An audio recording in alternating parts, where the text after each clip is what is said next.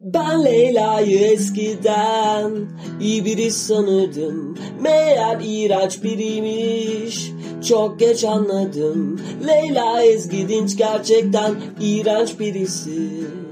Leyla Ezgidinç gerçekten iğrenç birisi.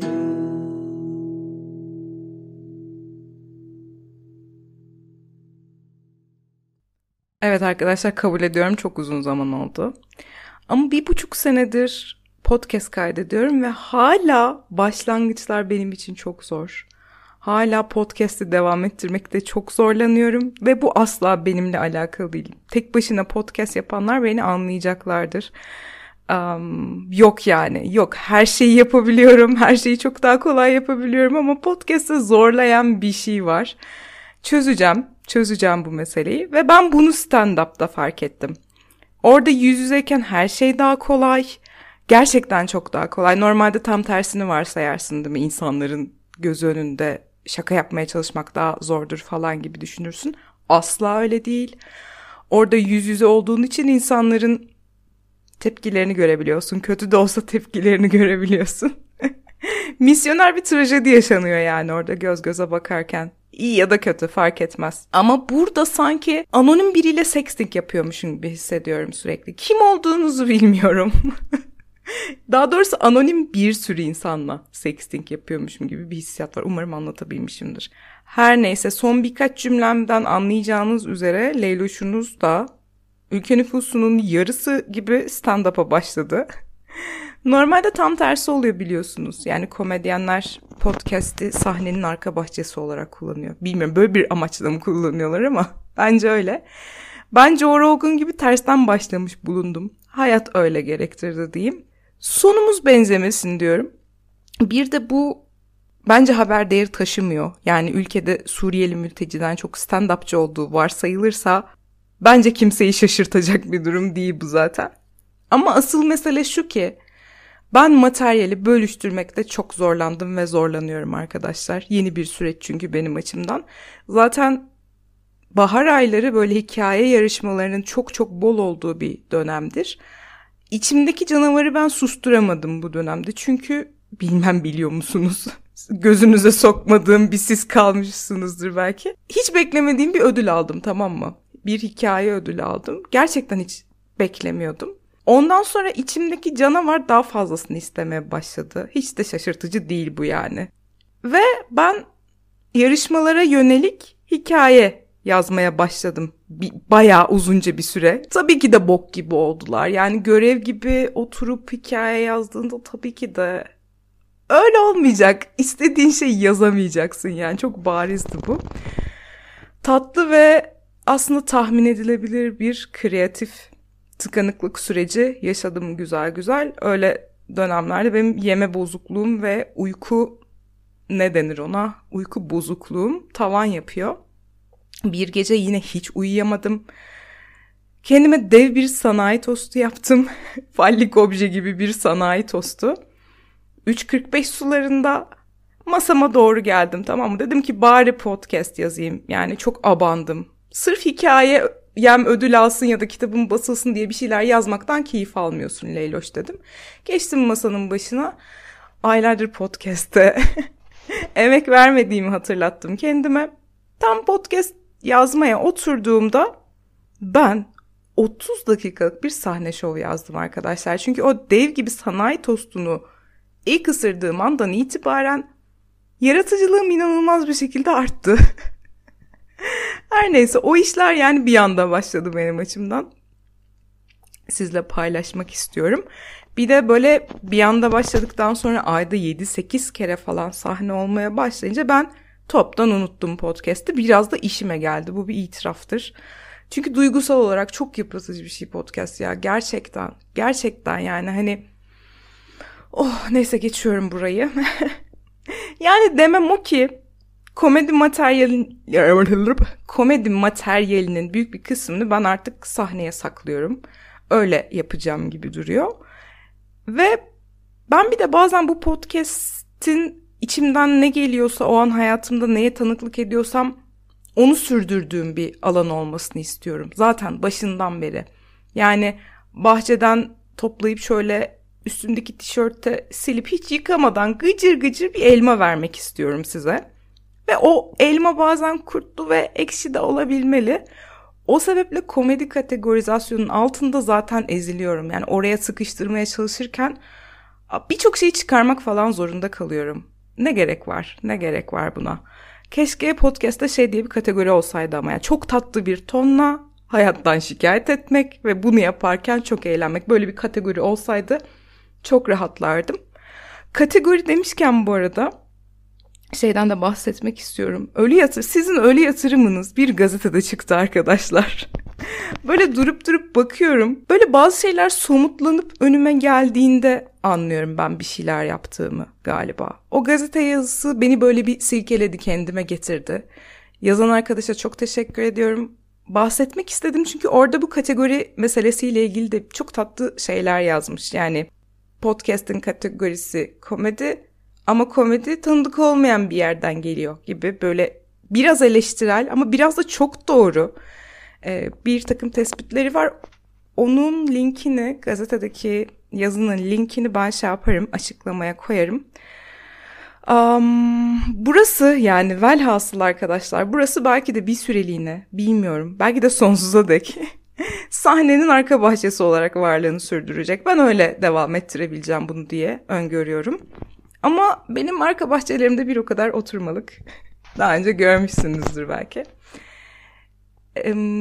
Bunları niye söyledim? Siz yine de Ankara'daysanız bence bizim etkinlikleri takipte kalabilirsiniz. Çok hoşuma gidiyor. Podcast'ten gelen insan. Ya bir iki kişi de olsa mesela oradan onları seçmek çok hoşuma gidiyor. Çok mutlu oluyorum gerçekten. Kişisel hesabımdan yapıyorum ben duyur, duyuruları. Yani şimdilik bir Instagram hesabımız yok. Bir de beni hiç takip etmiyorsunuz. Yani hep öyle yatırımı falan takip ediyorsunuz. Kendi yaptığım işi kıskanmaya falan başlayacağım. Beni takip edebilirsiniz arkadaşlar Instagram'dan. Yani yoksa bu değirmenin suyu nasıl dönecek? Bu değirmen nasıl dönecek? Merak etmeyin. Başınıza influencer kesilmeyeceğim. Krem mrem. Ee, reklamı yapmayacağım çok güzel kitap önerileri yapıyorum ve harika TikTok videoları paylaşıyorum genelde.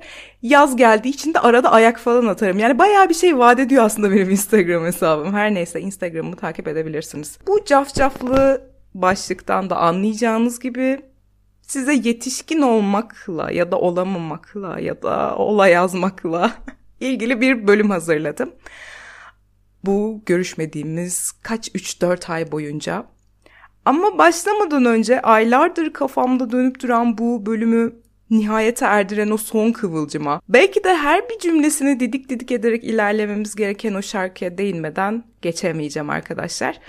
Bu birazdan bahsedeceğim şarkıya yeniden denk geliş ve bambaşka bir gözle görüş anıma dönmek istiyorum. Annemi gururlandırdığım bir akşamdayız. Ya kim olursak olalım bazen sadece bu his için yaşamaktan kaçamıyoruz. Özellikle belli bir yaştan sonra. Kendime başarı ölçeği olarak belirlediğim rapçi kariyerleri var tamam mı? Ve o kariyerlerle kendi kariyerimi ilk defa bu kadar birbirine yakın gördüm ben o akşam. Hani şey tribi var ya yeter ki annemiz gün yüzü görsün biz sabah akşam tabildot da yeriz dayak da yeriz falan hali. Aslında çoğumuzun içinde böyle borca benzeyen yarı toksik bir hissiyat var. Çünkü neden? Hane içi görünmez emeğe, işte o kadının gözlerimizin önünde yıllarca bizim için çile çekmesi meselesine ve bunun yapısal ve yerleşik sebeplerine doğrudan savaş açamadığımız için vaktinde onun üstünü öyle kapatmak istiyoruz. Her neyse, sus be sosyolog.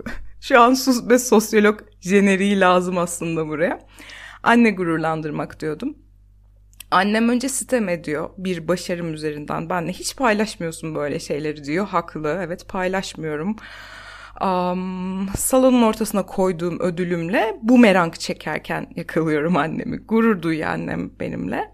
Ve ben o an sevincimi şöyle bastırıyorum. Şu cümlelerle bastırıyorum. Yuh be Kezo bumerang mı kaldı be falan diyorum orada. Annemin bir yandan işte göğsü kabarmaya devam ediyor. Ya işte sen küçükken de zaten karınca gibi koltukların arkasına yazardın. Onları silmekle uğraşırdın falan filan. Bir ton övgü. Ömrüm boyunca almadığım bir ton övgü. Tabii bu mutlu mesut tablo çok uzun sürmüyor arkadaşlar. Tahmin edersiniz ki ertesi gün çok dağınık biri olmam üzerinden annem bana böyle uçsuz bucaksız ve benle ilgili başka sistemleriyle de mutlaka dirsek teması olan bir takım azarlar serisi kayıyor. Ve sonrasında bu karşılıklı azarlaşmalar benim ona çok kötü ve çok gereksiz bir takım şeyler söyleyip bağırarak, ergence tepkiler vererek odama kaçmamla sonlanıyor. Sorun değil yani. Biz kendimize has bir barışma yöntemi geliştirdik seneler içerisinde. Ben yarım saat sonra hiçbir şey olmamış gibi karşısına geçip göbek attığımda ve o gülmesini tutamadığında çözemediğimiz hiçbir sorun olmadı bugüne kadar. Evet anne güldürmek her zaman herkes güldürmekten daha kolay. Ama öncesinde şöyle karşılıklı az önce edilmiş o büyük ve gereksiz lafları ayrı odalarda sindirmemiz gerekiyor. Annem bu gibi durumlarda çok mantıklı bir hamle yapar ve gider çanak okey oynamaya gömülür. Bense bir köşede sakin sakin onu anlamaya ve buradan bir takım çıkarımlar yapmaya enerji harcarım.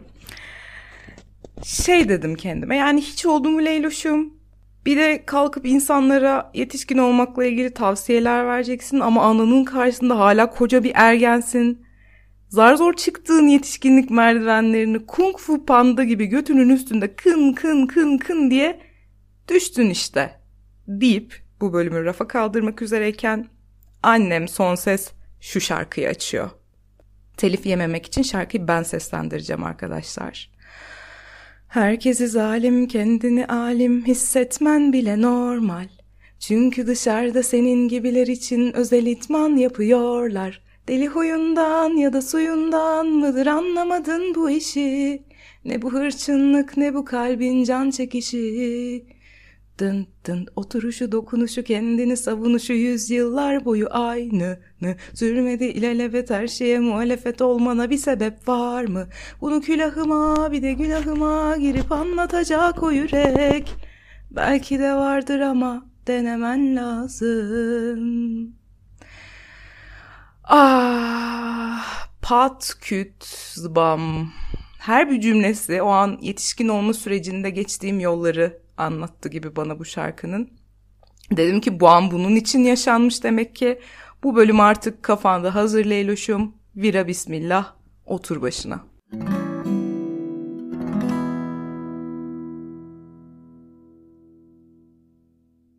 30 yaşındayım demiştim galiba. 30 yaşındayım. Çok yakın bir tarihte 31 olacağım hatta gerçekten. Bir sene sadece 31 şakası yapmakla ve dinlemekle geçecek. O kadar büyümedim yani. Ben de bu neymiş bu 31 dökümünü yapayım istedim.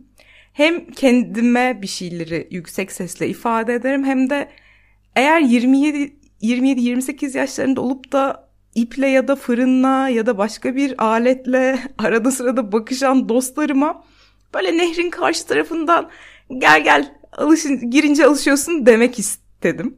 Şimdi birincisi kimse 30 oldun diye sana al bunlar tecrübe, bu duygusal olgunluk, bu sorun çözme kabiliyeti, bu insan ilişkilerini yönetme, bu hayatta ne istediğini bilme, bu hayır demeyi öğrenme, bu kendini affetmeyi başarma filan demiyor. Hepsinin içinden bu saydıklarımın hepsinin içinden belki de birçok kez geçmek ve bunu çok da vaktin yokken yapmak gerekiyor.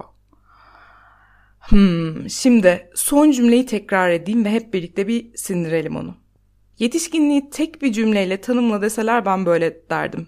Hepsinin içinden belki de birçok kez geçmek ve bunu çok da vaktin yokken yapmak gerekiyor.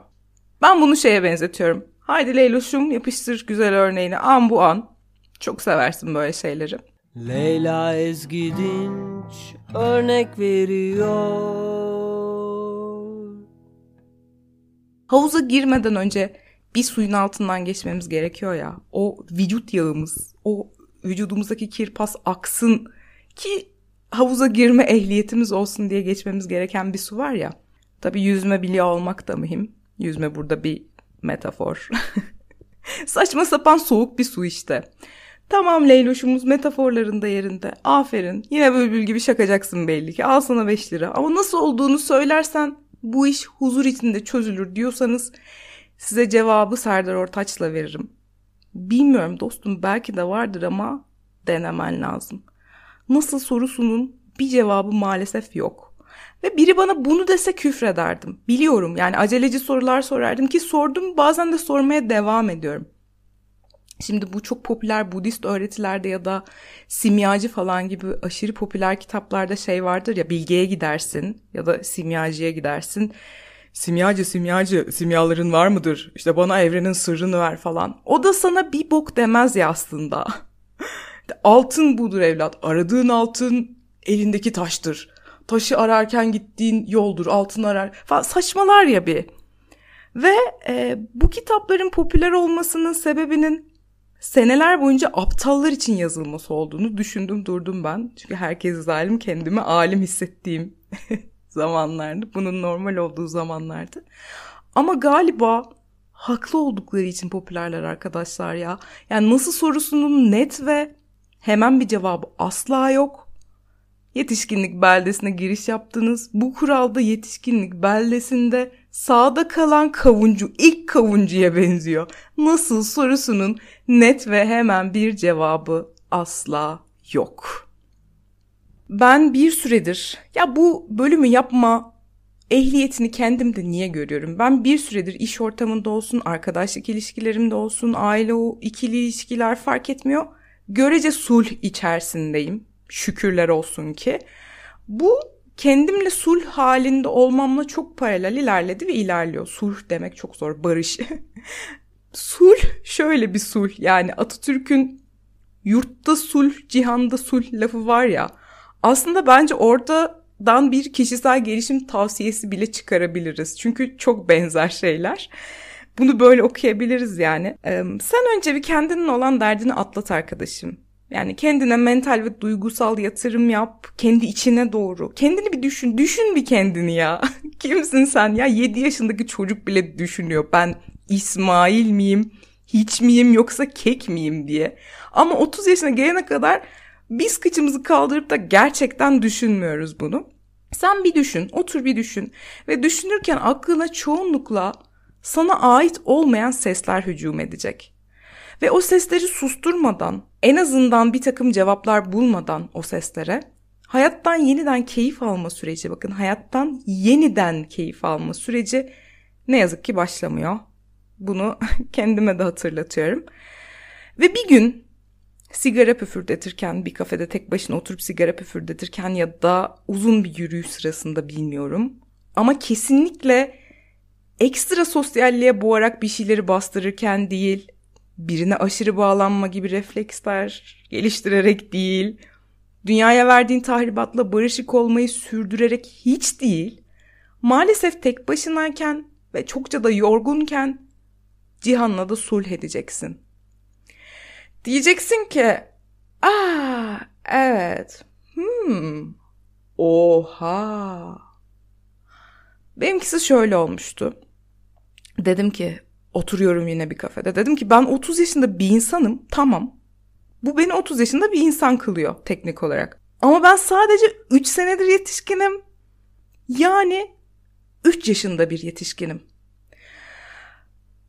Bu saçma sapan aydınlanmadan sonra her şey bir anda berraklaştı. O her boku yeni baştan öğrenme, bebek bıngıldağı gibi hassas olma.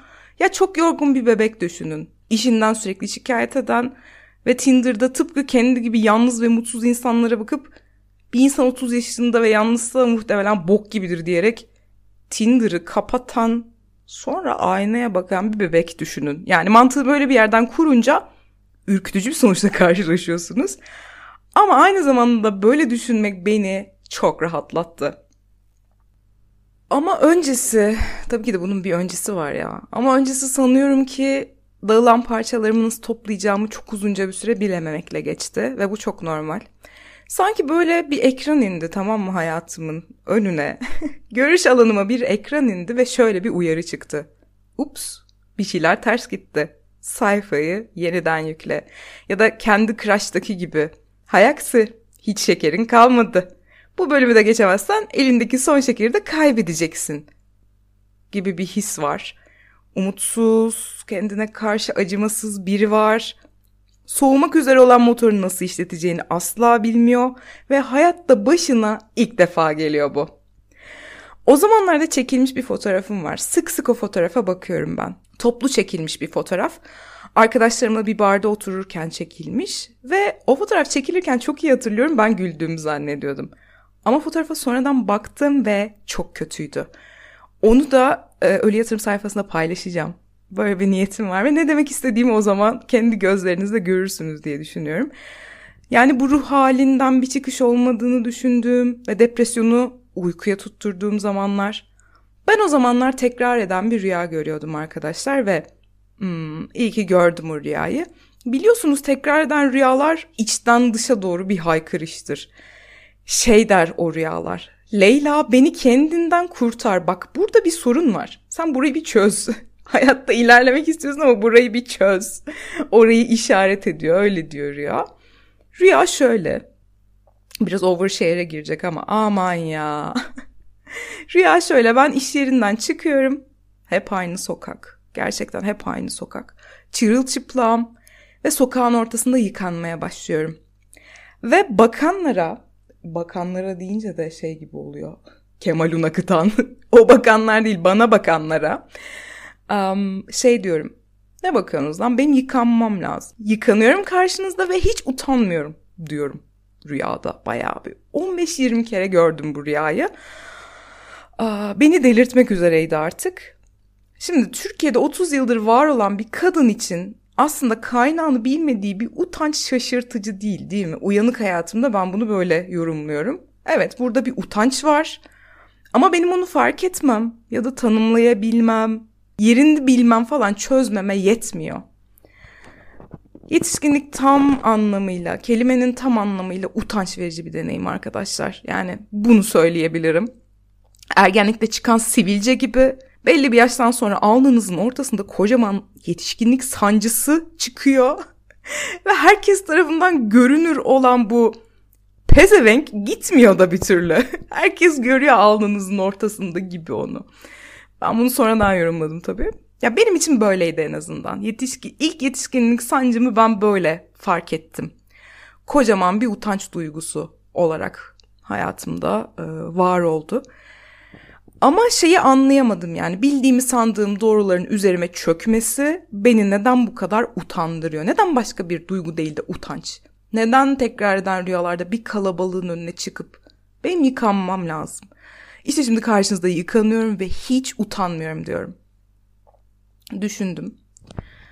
Eski ezberlerim bana şöyle söyledi. Leyloş'um utanç da tabii ki de her duygu gibi sosyal inşadır. Diploman boşuna mı duruyor kızım? Utanç da sosyal inşadır. Sen utanmayı öğrendin. Toplum gibi çok normal bunlar falan dedi ama bu kavramsal açıklamalar, popüler psikolojinin öğütleri, okuduğum how makaleleri ve bugüne kadar edindiğim deneyimler, kitaplar, bu kaynağını gerçekten bilmediğim utancı çözmeme eskisi kadar yardımcı olmadı. Yani kısacası şöyle özetleyeyim.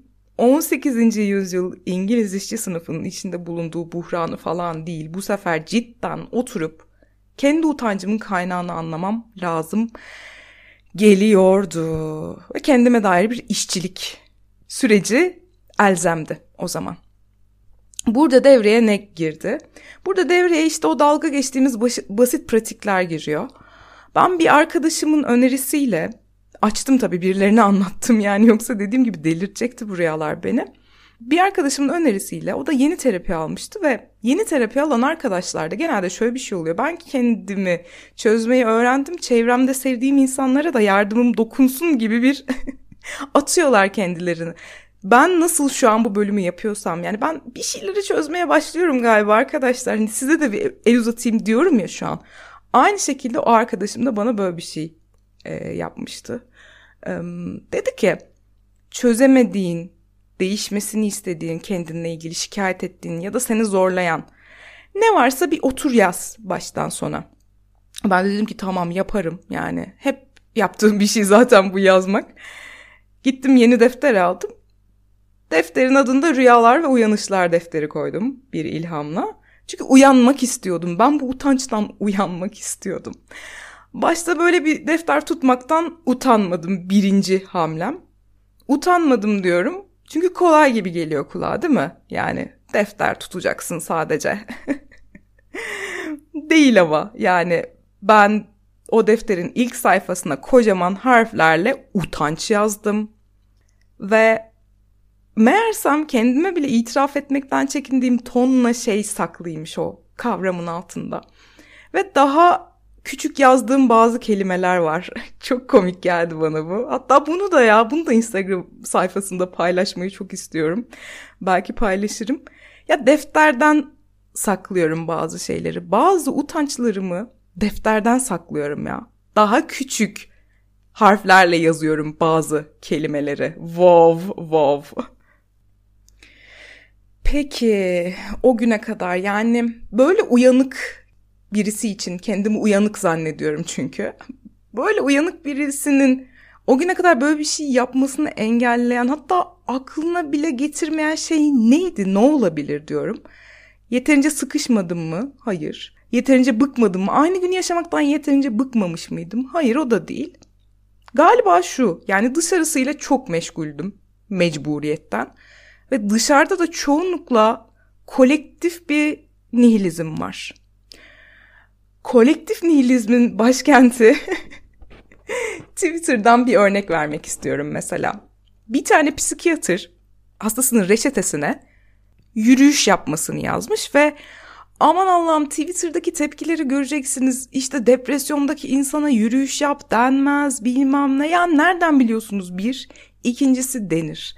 Ben bu küçük iyileşme çabalarını ve devrimci bir tavır olan umudu aşağılayanlardan ve bunun karşılığında bir çözüm üretmeyenlerden nefret ediyorum arkadaşlar. Bakın podcast artık 25. bölüm falan olacak. Nefret kelimesini ilk defa kullanıyor bile olabilirim. Ama ben umutsuzluğu nasıl büyüttüklerinin farkında olmayan bu kolektif aptallardan çok çok sıkıldım, çok bunaldım ve Twitter denen çöplüğün, o düşünce pisliği yuvasının bununla çok etkisi var. Farkında değiliz. Oho tam bir boomer gibi sosyal medyada gömüyorum şu an fark ettim. ya yok Twitter apayrı bir yer. Herkes birbirini tekrar ediyor orada ve herkes bir noktadan sonra böyle düşündüğünü zannetmeye başlıyor. Buna ben de belki bir miktar dahilimdir. Yani bir ses çıktığında, umut vadeden bir ses çıktığında mutlaka başına şöyle vuruluyor. Faturalar bu haldeyken mi? Evet kardeşim faturalar bu haldeyken. Bilhassa faturalar bu haldeyken yürüyüş yapman, bilmem ne, umudu beslemeye çalışman gerekiyordur belki de. Belki de biz sırf bu yüzden bu yaşımıza kadar acı çektik durduk. Hazır bendeki boomer tuşuna basılmışken şeyi de söyleyeyim. Ben kafelerde oturup yazmayı çok seviyorum tamam mı? İnanılmaz çalışıyor kafam orada. Ve tam bir yaşlı gibi de böyle tam odaklandığım noktada Z kuşağından birinin bağıra çağıra bomboş çok özür dilerim. Muhabbet etmesine aşırı kıl oluyorum. Tam iğrenç bir özellik bu. Nefret ediyorum kendimden o zamanlarda ama böyle hissediyorum. Bir gün yine tam olarak bu bölüm üzerine kenara not alırken bir şeyler düşünürken Kafede bir tane kız bağıra çağıra arkadaşlarına bir şey anlatıyordu. İşte benim onu derken aslında onu demek istemediğimi anlayıversin. O da canım işte ben böyle biriyim. Ee, ben onu derken aslında başka bir şey dedim. Benim karakterim böyle falan diyor kendinden çok emin bir şekilde. Ben de tam bu bölüm üzerine bir şeyler karalıyordum. Kız bana 20'lerimdeki hoyratlığımı hatırlattı ve farkında olmadan mükemmel bir malzeme oldu kendisi.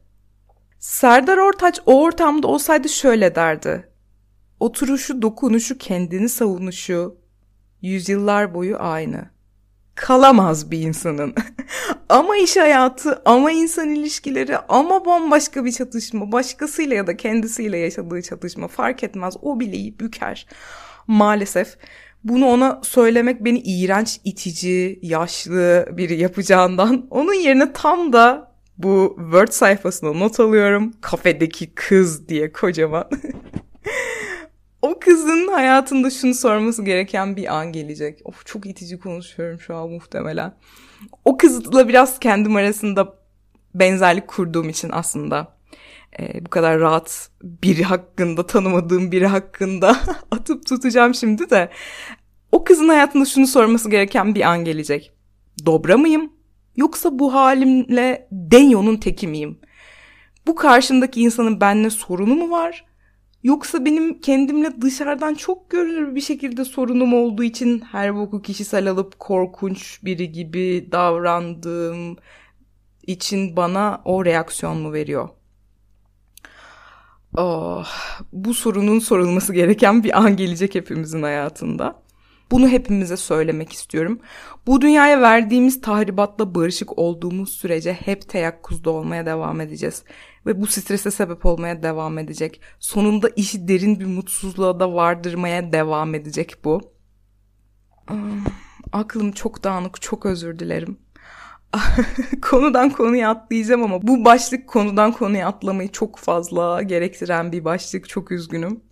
Ben Ahmet Davutoğlu gibi TikTok'ta takılıyorum bir de. Ve TikTok'ta şöyle bir şeye denk geldim. Sen prensessindir ama o Instagram'da escort tipli kızları takip ediyordur falan gibi böyle çok imalı imalı bir sürü video var. Çok da güzel çok da tatlı gencecik kızlar tamam mı? Ve slut shaming yapıyorlar. Delilercesine baya akım halinde slut shaming yapıyorlar. Slut shaming bir bumerangtır arkadaşlar. Dönüp dolaşıp sizin bir yerinize saplanır o. Kalbinize falan saplanır yani. Um, seviştiği için, daha özgür bir cinsellik yaşadığı için, sizin ayaklarınızı yıkamak için can atacağınız bomboş dal yaraklara tırnak içinde çok daha kolay ulaştığı için neden bir anda nihai düşmanınız veriyor o kişi? Z kuşağı ile ilgili hep şöyle bir öngörümüz var ya daha özgür, daha açık fikirli kesinlikle öyle bu arada. Yani benim boktan kuşağıma göre falan öylelerdir. Ama cinsiyetçilik dediğimiz şey form da değiştirebiliyor bir yandan. Ben yankı odamda zannediyorum ki ha bu podcast'te dinleyenler zaten slut shaming yapmayan insanlardır falan diye varsayıyorum ama sayamam. Onu fark ettim. Ve bunu e, belirtmek istiyorum. Yetişkinlik sürecinde ya bir kadının 20'lerinden 30'larına geçen süreçte bence slut shamingle, kendi yaptığı slut shamingle ve cinsiyetçilikle yüzleşmesi gerekiyor. Ben yapmadım diyemem, çok yaptım da diyemem ama herkes kadar benim de payım vardır tabii ki de bunda. Um, yani hem cinsini utandırmaya yönelik her şey bir gün gelip seni vuracak arkadaşım. Yani kendini feminist olarak tanımla da, tanımla ya da tanımlama hiç fark etmez. Biraz feminist farkındalık. Bence 20'lerinde savrulup duran gencecik kadınlara iyi gelecek tek şey. ya ben bir de geç mezun olup sürekli de iş değiştiren birisi olduğum için genelde benden küçük insanlarla çalışıyorum ve benim çoktan hayatta çoktan geçmiş olduğum aşamalardan geçiyor oluyorlar ve ben zorlanıyorum bu aşamalarda. Hep şey demek istiyorum bir noktada şunu belirtmem gerekiyor. Yani ben nihayet hayatta o kadar kendimi önceler bir hale geldim ki gerçekten şu an senin dert ettiğin şeyler benim sikimde değil. Ama şey diyorum ya Leyloş 20'lerinde sen de kısmen böyle yaptın.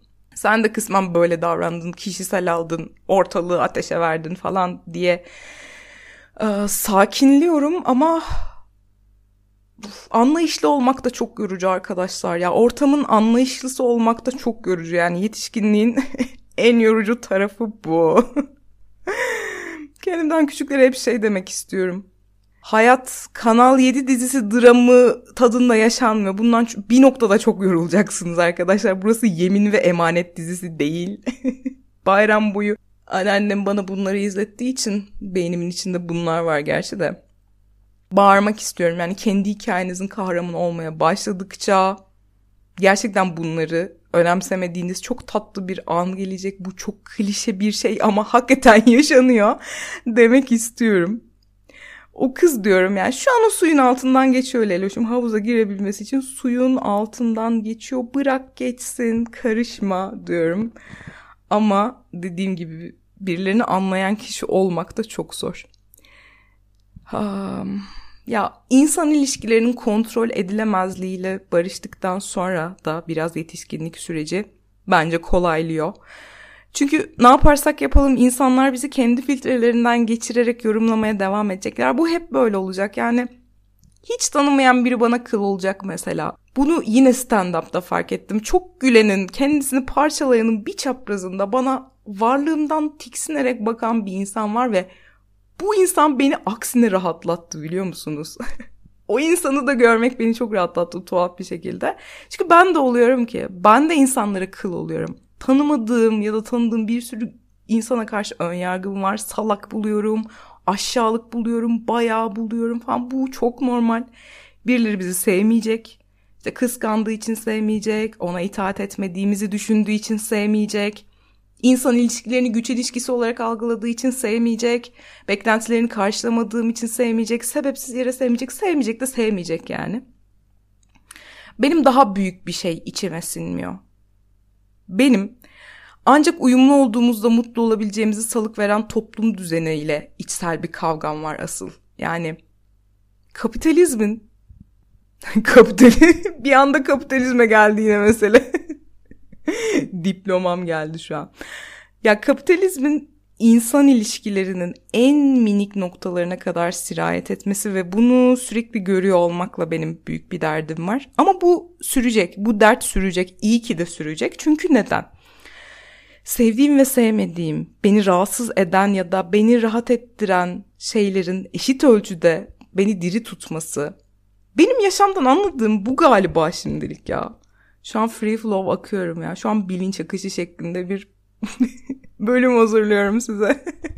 Çok da karmaşıklaşıyor olabilir ama ay ekşi sözlükte bir yorum vardı.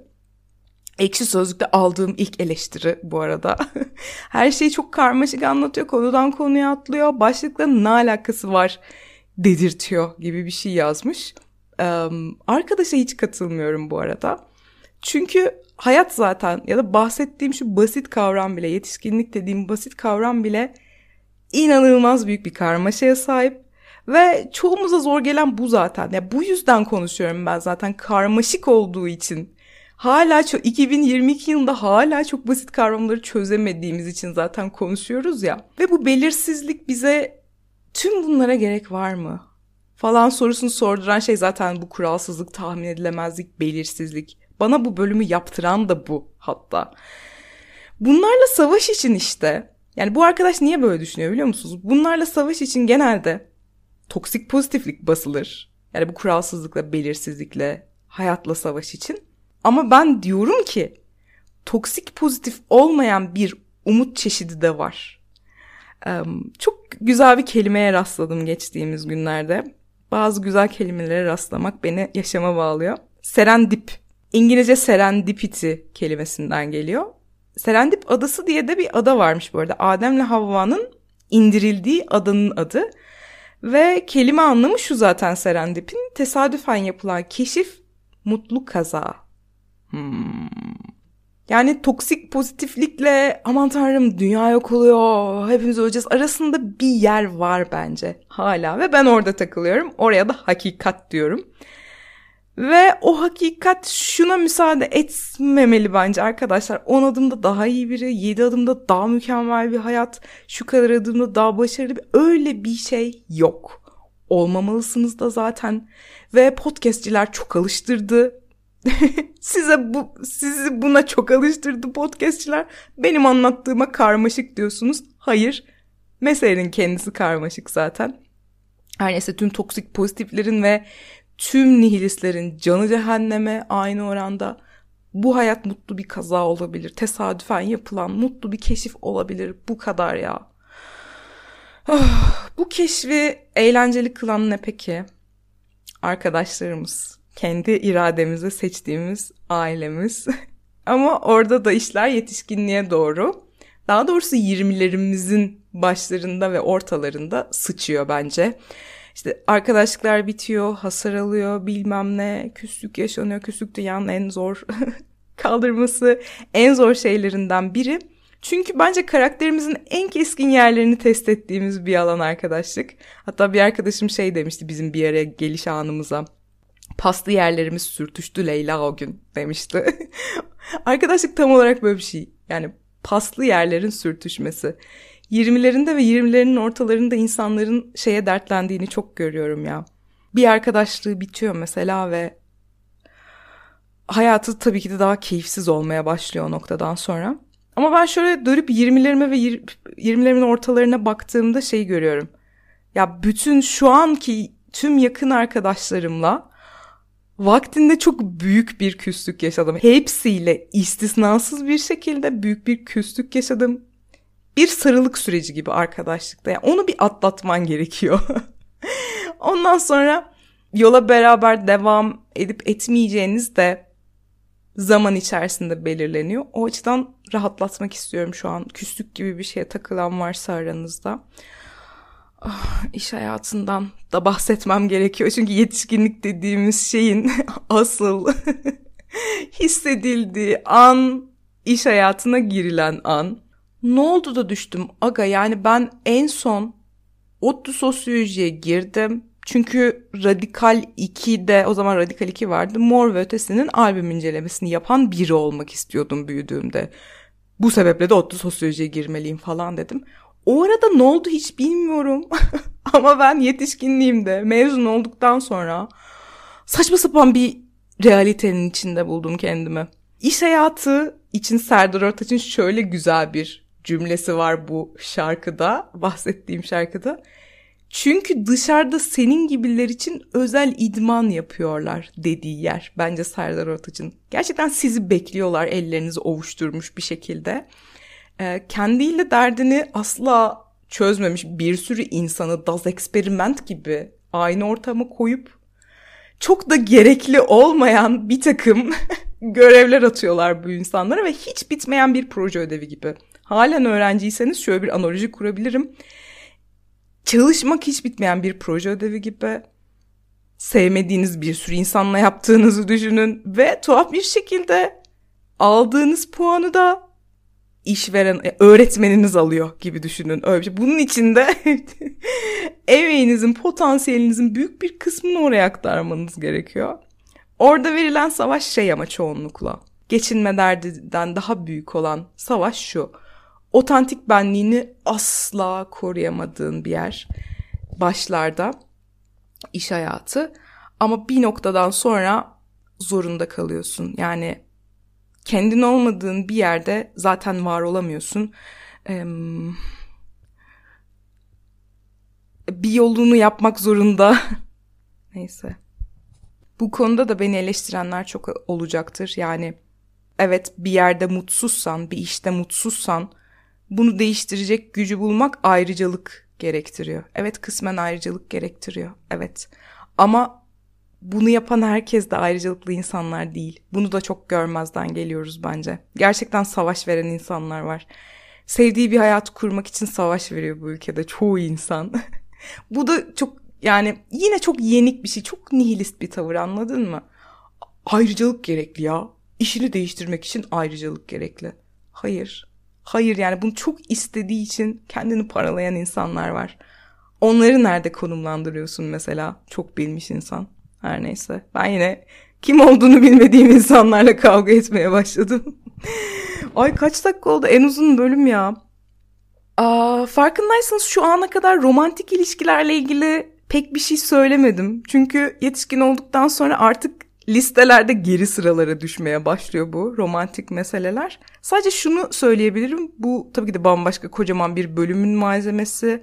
Onu burada harcamayacağım ama bir yürüyüş sırasında geçen çok uzun bir yürüyüş yaptım. Bahçeli'den Sıhhiye, Ulus, Kızılay falan yürüdüm. Sonra şey tarafına çıktım.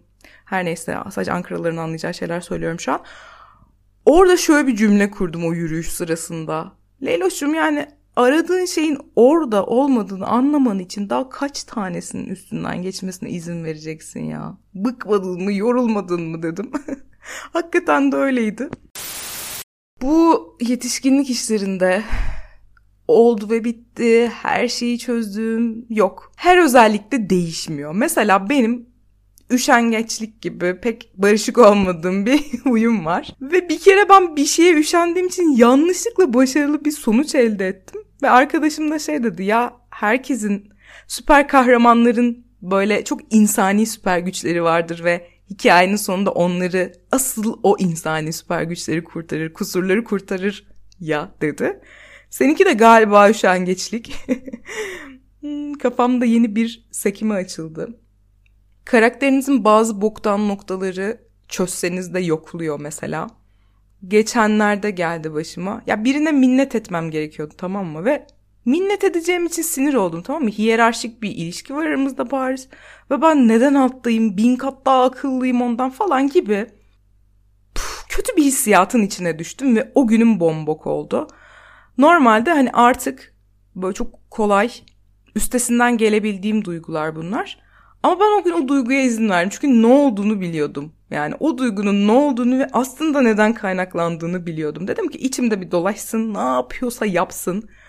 Ve sonucu tamamen etkile, etkileyemediğini görsün ve siktir olup gitsin. o gün gün boyunca o hisle yaşadım tamam mı? Ve o hisse asıl sebep olan şeyin ne olduğunu biliyordum. Ve mesele oydu. Kontrol edilebilir geldi bana. Eskiden olsa hiç edemezdim.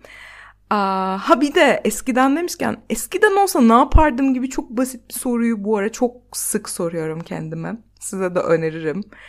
Hayatın akışında ne kadar yol kat ettiğimizi hayat gözümüze soksa da kendimize aferin demeyi beceremiyoruz haliyle. Ben bu gibi durumlarda şey diyorum. Eskiden olsa ne, yap- ne yapardım? Bu olay karşısında ben nasıl tepki verirdim? Ve hani düşündükçe düşündükçe şu anki halime şükrediyorum ve çok kötü çok kötü. Elime yüzüme bulaştırırdım. Sakız gibi uzardı bu mesele içimde diyorum ve tutup kendi yanaklarımdan öpüyorum ki beni görenleriniz varsa gerçek hayatta pek zor olmuyor tutup kendi yanaklarımdan öpmek. Kaburgalarımı aldırdım bunun için. Um, bizim Y kuşağının başkalarıyla hiç bitmez bir savaşı var onunla mücadele etmek de çok gerekiyor yetişkinlik sürecinde. Çünkü biz ilk şey kuşağız tamam mı? PDR'cilerin hayatını bok ettiği ilk kuşak falan biz olabiliriz yani. Çünkü inşaatçı, avukat, doktor bir şey bir şey olursak sınıf atlayacağımızın masallarını dinleyerek büyüdük. Bu durum cortladı ama kimisi bu durumla yüzleşemedi. Ve diğerlerine tırnak içinde diğerlerine yersiz bir düşmanlık besleyip duruyor. Mesela bir doktor tamam doktorlar çok az maaş alıyorlar. Emeklerinin karşılığını asla almıyorlar bu ülkede ama tutup baloncuyu da kıskanma be ablam ya. Yani baloncu senden daha çok kazanıyorsa bu baloncunun suçu değil. Yani sen bu gerçekle yüzleşemediğin için çok umrunda oluyor bu durum. Niye bu kadar çok başkalarından bahsediyorum peki ben? Benim başkalarıyla derdim olduğundan mı? Hayır. Çünkü bu yetişkinlik ve kendini tanıma süreci asla sadece kendi içine bakarak gerçekleşecek bir şey değil. Ben başkalarının içine de bakmaya çalışıyorum kendi içime bakarken. Çünkü dediğim gibi Y kuşağı ve başkaları ile kurduğu ilişki Y kuşağının çok hasarlı. İnsanlarla muhabbet etmeye, onları içini anlamaya falan çok çalışıyorum. Ve şunu söylemek istiyorum. Kendime de, herkese de, tanıdığım, sevdiğim herkese de mutlulukla herhangi bir şey arasında doğrudan bir ilişki kurdukça hep sıçacak orası. Orası hep çökecek üstümüze. Beni aşk kadar mutlu eden bir şey var mesela yazmak. Ve iyi bir şey yazdığımda yumuşak bir dudağı öpmüş gibi serotonin salgılamaya başlıyor vücudum. Ama bunun bile mutlulukla doğrudan bir ilişkisi yok stresiyle, derin mutsuzluğuyla falan beraber geliyor. Sevdiğimiz her şey bunlarla beraber geliyor ve bagajını da yanında getiriyor. Bunlara alışalım arkadaşlar. Yetişkin dostlar bunlara alışalım artık. Ya sesim yorgun bu arada. şey bir yorgunluk değil ama bu. Anlatmaktan, hayattan yorgunluk falan değil. Mal gibi bir uykuya yattım. Ondan uyandım o yüzden. Şey diyordum. Başkalarının içine bakarken tabii ki de çok benzerlik kurduğum şeyler görüyorum. Çok evrensel ve ortak tasalarımızı görüyorum. Geç kalmışlık hissi yani yetişkinliğin ikinci kavuncusu falan da budur herhalde. Hmm, geç kalmışlık hissiyle, insanların geç kalmışlık hissiyle empati kurarken hep 2018 senesine gidiyorum. Kafamı duvarlara vurduğum bir seneydi o tabii. Ben zihnim el verdiği sürece dinliyorum insanları. Bana içlerini açtıklarında her an ortak sancılar, kaygılar, insana dair çok evrensel biçimler yakalıyorum. 2018 senesi diyordum. 2018 senesinde aksiyon almadığım için pişmanlık duyduğum tonla şey var. Um, ama affediyorum ya kendimi. Yani aile ve dümdüz Türk toplumunu, içinde doğduğumuz toplum falan düşününce çözülmemiş, belki de hiç çözülmeyecek bireysel travmalar üzerine kurulu bir yapı içerisinde doğup büyüdüğümüzü düşününce kendimizi tanımak, sesimizi duymak falan tabii ki de zaman alacaktı ya. Aman geç kalmış ikisine de böyle savaş açabilirsiniz yine topluma bok atarak. Ben niye böyle hiç alışık olmadığımız bir bölüm yaptım peki arkadaşlar? Hem şu meseleleri bir içimden atmam gerekiyordu. Hem de bu bölümü dinlesem çok rahatlardım ya. O hayatımın o karanlık döneminde dinlesem bu bölümü çok rahatlardım. Hem kendimle gurur duyardım. Hem de başka şeyler işte. Çözümleri bulabildiğimi görürdüm en azından. Ve ben karanlık dönemlerimde de dinleyeceğim. Biraz kendime yaptım bu bölümü. Ve insanlarla karşılaşıyorum artık böyle um, sahneye falan geliyorlar. Podcast'ten tanıyanlar falan. E, muhabbet etme şansı da yakalıyoruz. Beni çok yoran ve sürdüremediğim bir huyum var. Gerçekten böyle her şeyi çözmeye çalışmak falan istiyorum. İnsanların bana sorduğu sorulara aa şöyle yapmalısın falan gibi cevaplar vermek istiyorum ama bu mümkün değil. Yani ben daha her şeyi çözmedim ki bu mümkün değil.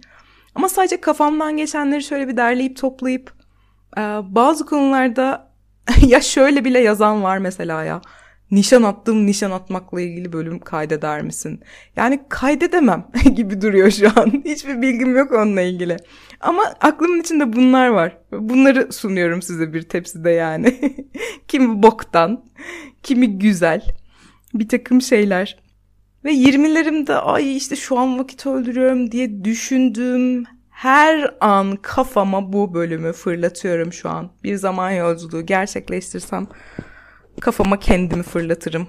Bu anki halimi şu sıralar yaşadığım hayatı fırlatırım yani. Bir de geçen gün 29. yaş günümde kaydettiğim bir ses kaydıyla karşılaştım. Ona da biraz borcum var. O kadar cringe bir şey ki arkadaşlar burada da paylaşacaktım ama of çok cringe, çok depresif. Yani hiç sizi düşürmek istemem. Şöyle bir şey var. Hayattan yediğim ilk sağlam dayağın uyuşukluğu hiç geçmemiş. Henüz geçmemiş.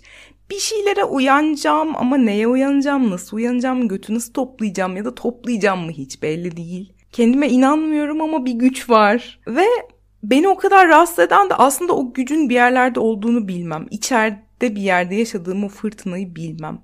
Tam o gerilimde yaşıyor Leyla.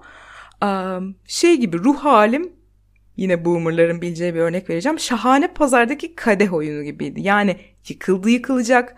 Yanlış bir kadehi çekip alırsam her şey üstüme, bugüne kadar topladığım tüm şekerler üstüme şakır şukur hmm, düşecek gibi. Ve ben sadece o kadehler toplamına bakıyordum. Ne yaptım da yıkmamayı başardım hiç bilmiyorum.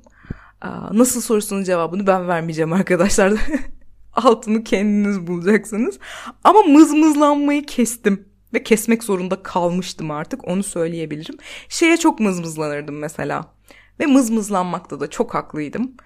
Sürdürmek istediğim bir hayat var ve o hayat öyle aralarına sığmıyor. İş hayatı benim otantik benliğimin içini oyuyor da oyuyor.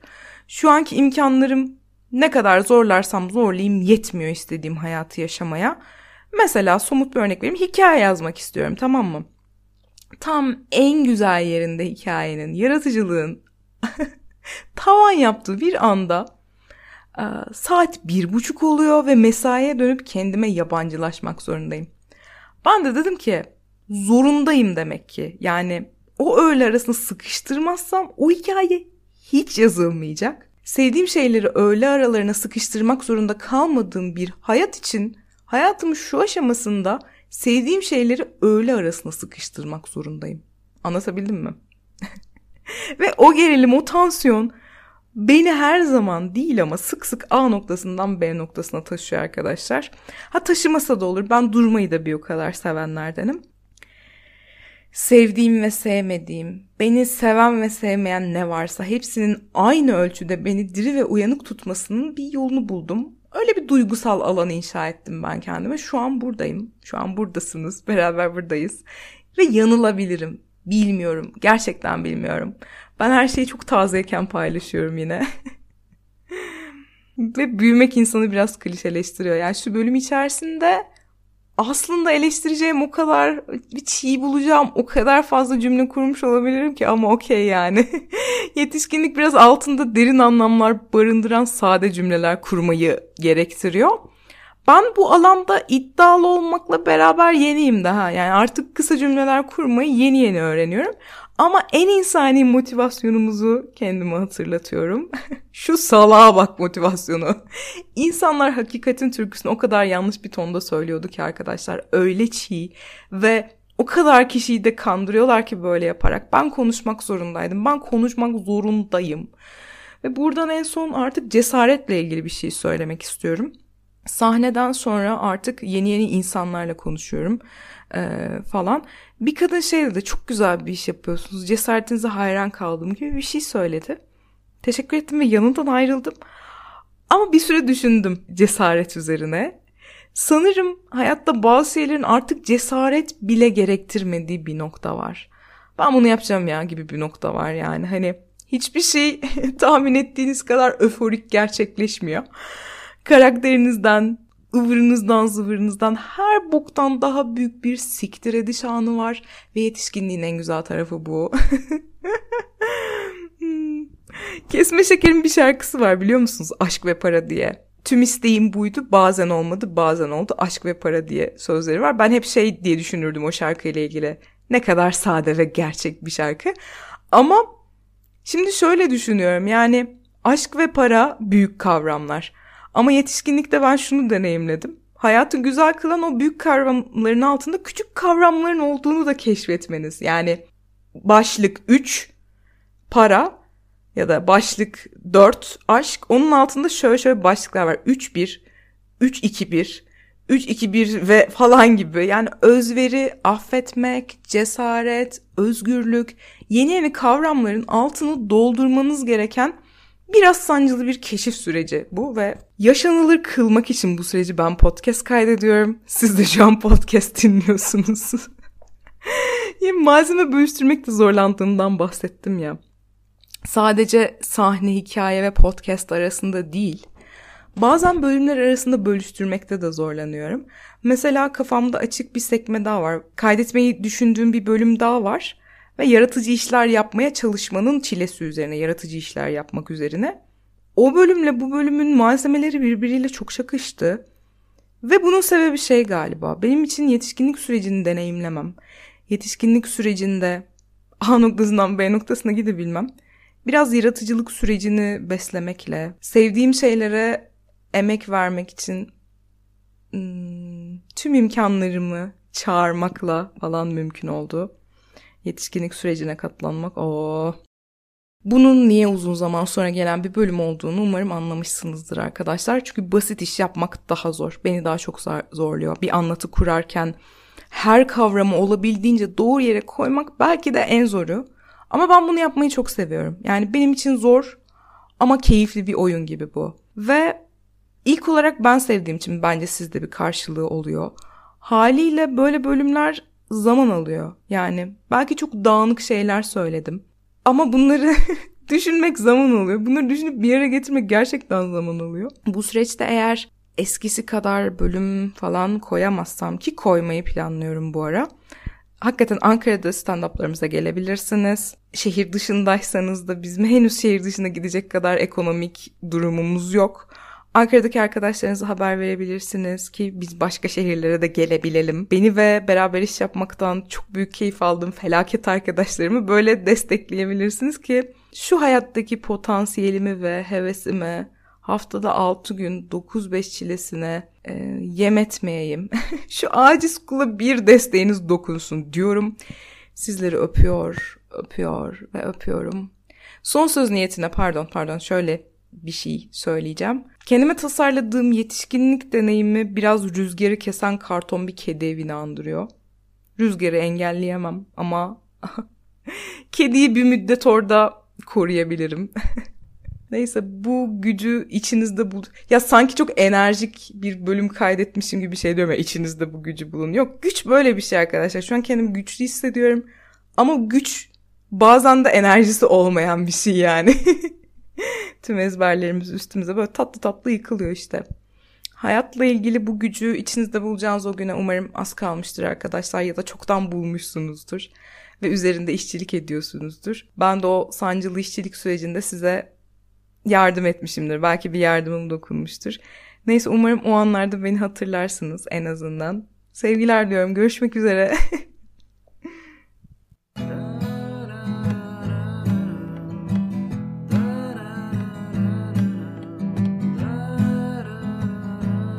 Podcast bitti.